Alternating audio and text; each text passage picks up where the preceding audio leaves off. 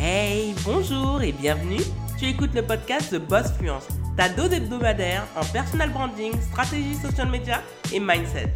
Très heureuse d'être ton hôte, je m'appelle Joanne Romain, une jeune femme passionnée par la culture haïtienne et fan de Beyoncé. Ancienne fonctionnaire qui a pris le risque de démissionner pour devenir entrepreneur à temps plein, Ma mission est de t'aider à décomplexer ton approche à l'entrepreneuriat et à l'argent tout en te servant du digital pour diversifier tes sources de revenus. Si tu te reconnais dans ce portrait, tu es arrivé au bon endroit. Sois confortablement assise, l'épisode du jour commence maintenant. Bonjour et bienvenue dans ce nouvel épisode de The Boss Fluence. Aujourd'hui, je suis très heureuse de vous retrouver après quelques jours off euh, en Belgique qui m'ont fait beaucoup de bien et sur lesquels en fait j'ai appris beaucoup de choses euh, sur moi-même. Bref, euh, j'en parlerai sûrement dans un autre épisode, mais comme quoi partir loin du lieu où on a l'habitude de, vivre et de son environnement, en fait, une fois qu'on revient, on se dit, il va falloir faire quand même des changements qui vont être perçus comme étant radicaux, mais qui vont me faire le plus grand bien, tant en termes de développement personnel, que sur ma vie sociale, que sur ma vie professionnelle. Bref, rentrons dans la thématique du jour qui est de bien gérer son retour de vacances. Parce que effectivement, demain, ou plutôt aujourd'hui, lundi 15 août 2022, c'est officieusement le retour des vacances. Généralement, en fait, les gens vont prolonger, ils vont revenir mardi, mais en fait, la pré-rentrée, en fait, elle a lieu maintenant. Elle n'a pas lieu en fait lors de la dernière semaine du mois d'août. Et donc c'est très important de pouvoir bien préparer les choses parce que cette année ça va être très rythmé. Euh, août se termine très rapidement. D'ailleurs c'est un mois qui a vraiment glissé. Septembre j'en parle même pas. En réalité, décembre, c'est déjà demain. On va croire que j'exagère, mais vous allez vraiment constater à quel point le dernier, le troisième trimestre va glisser très rapidement et le dernier trimestre est pratiquement englouti. Donc en réalité, il faut déjà avoir euh, l'optique sur 2023. Donc la première des choses, c'est de prioriser les tâches. Donc moi, c'est ce que j'ai un petit peu fait lors de mon petit, ma petite escapade euh, belge. C'est que je me suis dit, en fait, qu'est-ce que j'ai envie de prioriser en termes de tâches. Donc ça va être quoi? Ça va être tourner des vidéos, ça va être faire du scripting, ça va être créer du contenu, ça va être distribuer du contenu, redistribuer, recycler du contenu. Donc il faut vraiment savoir ce que l'on a vraiment envie de faire. Pourquoi? Parce que en réalité, plus on met de tâches, plus c'est chronophage. Donc je renvoie à l'épisode du podcast Top 3 x 2 by The Boss Fluence. Mais je pense que je vais en refaire une vidéo YouTube en particulier pour bien expliquer la méthode parce qu'en termes d'organisation, ça marche du tonnerre. Et ce qui se passe, c'est que pour éviter que ça soit chronophage, il faut vraiment établir qu'est-ce qui est vraiment prioritaire. Parce qu'on va préparer le lancement d'une formation, d'un webinaire, qu'on veut reconnecter avec son audience, que l'on va préparer un rebranding ou rafraîchir sa marque. Bref, il faut que l'on sache ce que l'on veut faire en priorité parce que le but de son entreprise, c'est de capitaliser sur son audience et c'est de pouvoir apporter de la valeur ajouter et surtout faire des ventes parce que si vous ne ramenez pas d'argent dans la crèmerie, dans l'entreprise, ça va être quand même assez compliqué pour pouvoir développer sereinement son business. Donc, par rapport aux objectifs que l'on s'est listés, il faut en établir la priorité. Et quand on a bien établi les priorités, c'est beaucoup plus facile de savoir ce que l'on fait et surtout d'éviter de perdre du temps. Il n'y a rien de pire que de perdre du temps. L'argent, ça vient, ça va. Mais le temps, une fois qu'il est perdu, fouf, il est aux oubliettes, il ne revient jamais malheureusement.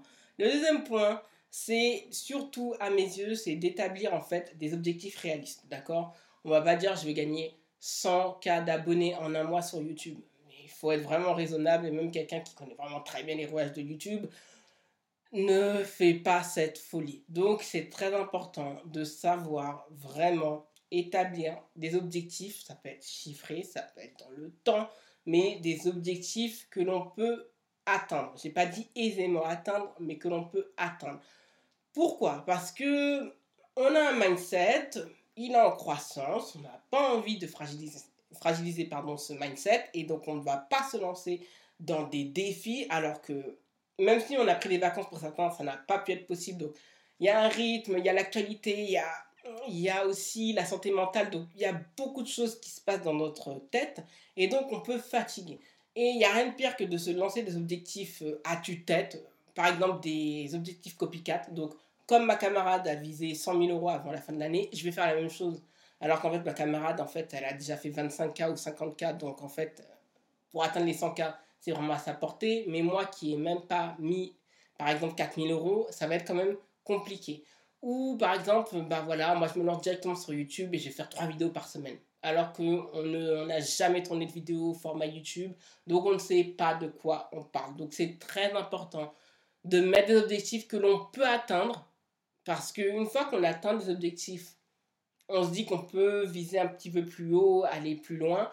Mais quand je dis réaliste, c'est pour son bien-être et c'est pour sa santé mentale. C'est toujours plus facile, par exemple. C'est comme si là, aujourd'hui, mon objectif, ce serait pour fin août, au moins fin août ou première semaine de septembre, d'atteindre les 100 abonnés sur YouTube. Donc on va se dire, ouais, c'est beaucoup, mais en fait, en réalité, je suis à 23 abonnés. Donc qu'est-ce que je vais faire?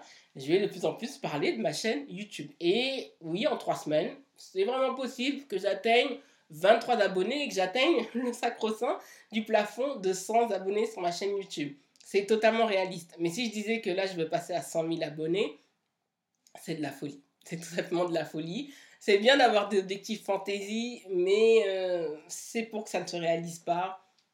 Voilà. Et que ça nous décourage, ça sert un petit peu à rien. Donc oui, il faut rester quand même réaliste dans ses objectifs. Le quatrième point pour moi, c'est surtout d'alléger son emploi du temps. Parce qu'on revient de vacances et euh, moi j'ai toujours cette tentation de vouloir en faire trop. Et donc là, j'ai revu mon emploi du temps, comment euh, il était ficelé. Et je vais pas vous mentir, je me suis rendu compte que j'aimais pas faire du sport le matin. Donc je me contraignais à faire du sport du latin, du latin. J'en perds mon français, ça se voit que je rentre de congé. Mais euh, le matin, en fait, je faisais mon sport. Et je le faisais quand même à 5h30 du matin. Et je me rends compte que je n'aimais pas ça parce que j'étais pressée par le temps et que j'étais en train de me dire, punaise, si la séance me prend une heure et demie, c'est-à-dire qu'il faut que je termine à 7 heures, 7 heures, euh, faute, en fait, je ne je, je prends pas de plaisir. Donc, je me suis rendu compte que déjà, un, le sport à la maison va arrêter à partir du mois de septembre parce que tout faire tout le temps à la maison, ça nous coupe des autres euh, et c'est chiant. Donc, euh, il faut en fait recommencer à mettre des limites, des cadres entre Là, c'est le lieu de vie, là, c'est pour euh, mon entreprise, et là, c'est pour mes activités ludiques. Parce que faire de A à Z tout de, chez soi, mentalement parlant, ce n'est pas vivable. Donc, je me dit, ben, en réalité, faire le, pourquoi j'ai pas envie de faire du sport le soir? Et je me suis rendu compte qu'en réalité, j'avais peur de ne pas pouvoir dormir. J'avais des préjugés en me disant, bah, dans tous les cas, si je fais mon sport à cette heure-ci, il va y avoir trop de monde à la salle. Et, et oui, je pourrais faire mon sport aussi à 10h ou à midi. Mais en réalité, euh, il y aura toujours du monde à la salle et il faut s'en accommoder. Et puis en fait, si je prends des cours particuliers, il n'y aura pas beaucoup d'élèves et ce sera, ça coûtera plus cher, mais ça en vaudra chaque euro investi. Donc je me suis dit, bah non, en fait, j'aime pas faire le sport le matin, je veux plus en faire. Donc là, à partir de ce lundi 15 euh, août, bah, il n'y a plus de sport le matin. Ça va se faire l'après-midi à partir de 16h. Et je sais que j'aurai pas à courir derrière le temps parce que j'aurai terminé ma journée de travail. Et au moins, en fait, ça permet de décompresser. Alors que commencer le sport le matin, je l'ai fait et je me suis rendu compte que je tenais pas le rythme. Euh, je tenais au bout de six semaines et après, euh, arrêté. Alors que le sport, l'après-midi, je tenais à un bon rythme pendant longtemps. Donc là, on inverse les choses. Ça va me faire bizarre, mais je sens que je vais avoir une maîtrise sur mon matin qui va me faire le plus grand bien. Donc, oui, oui et oui, il faut revoir les choses dans son emploi du temps et il faut pas y aller à fond la caisse.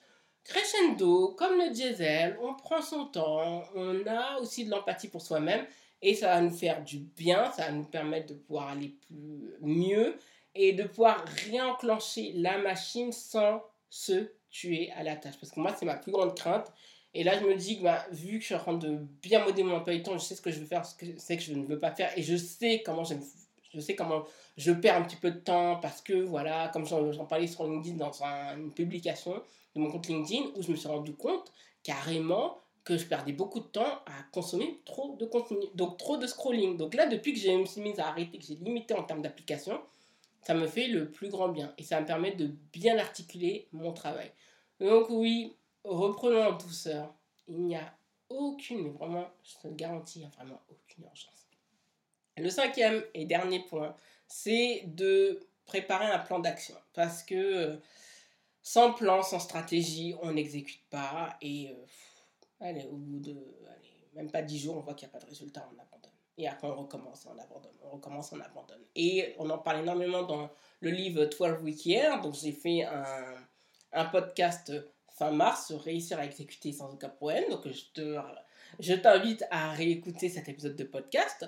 Et ce qui se passe, c'est que les plans d'action amènent à savoir d'où l'on part et où l'on veut aller. Et quand on sait d'où on vient, on sait quelle destination on va atteindre. Donc les plans d'action, c'est cela. Ça aide en fait à bien juguler le travail, à se dire, voilà ce que je dois faire comme tâche X, Y, Z, et ça va fonctionner de mieux en mieux. Si on est là et qu'on se dit, techniquement parlant, mais dans tous les cas, j'ai pas besoin d'un plan, je vais faire ça à la one again, et ceci, cela, ben, en réalité, en fait, on va toujours rester à quai. Donc c'est pour cela que c'est important de se dire ce que l'on est capable de faire et de le faire dans un temps donné et d'exécuter son plan d'action. Quand le plan d'action est bien exécuté, vous allez voir que ça change énormément les choses et surtout ça va vous soulager d'une charge mentale en se disant ben, depuis qu'on exécute, vous savez, on est euh, tous les jours, par exemple, c'est comme le copywriting ou personal branding. Plus vous allez pratiquer,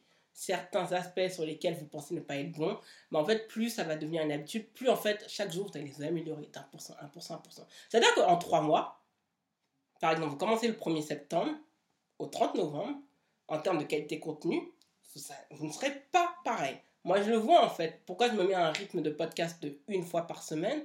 Parce que si j'avais mis un rythme de podcast bimensuel ou uniquement mensuel, je pense que mes épisodes de podcast n'auraient la qualité, on l'entendrait, ce serait de piètre qualité.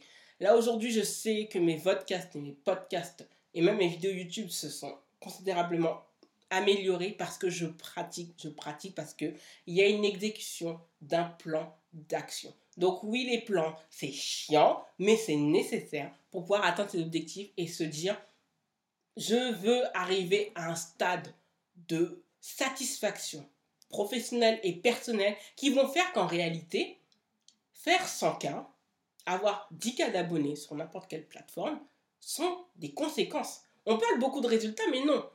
Le résultat de l'exécution d'un plan d'action, d'habitude que l'on met en place et que l'on fait chaque jour, les conséquences vont être un CA qui va augmenter, un nombre d'abonnés qui va augmenter, une communauté qui va être davantage engagée. Donc, en fait, en réalité, il n'y a, y a rien de sorcier à tout cela.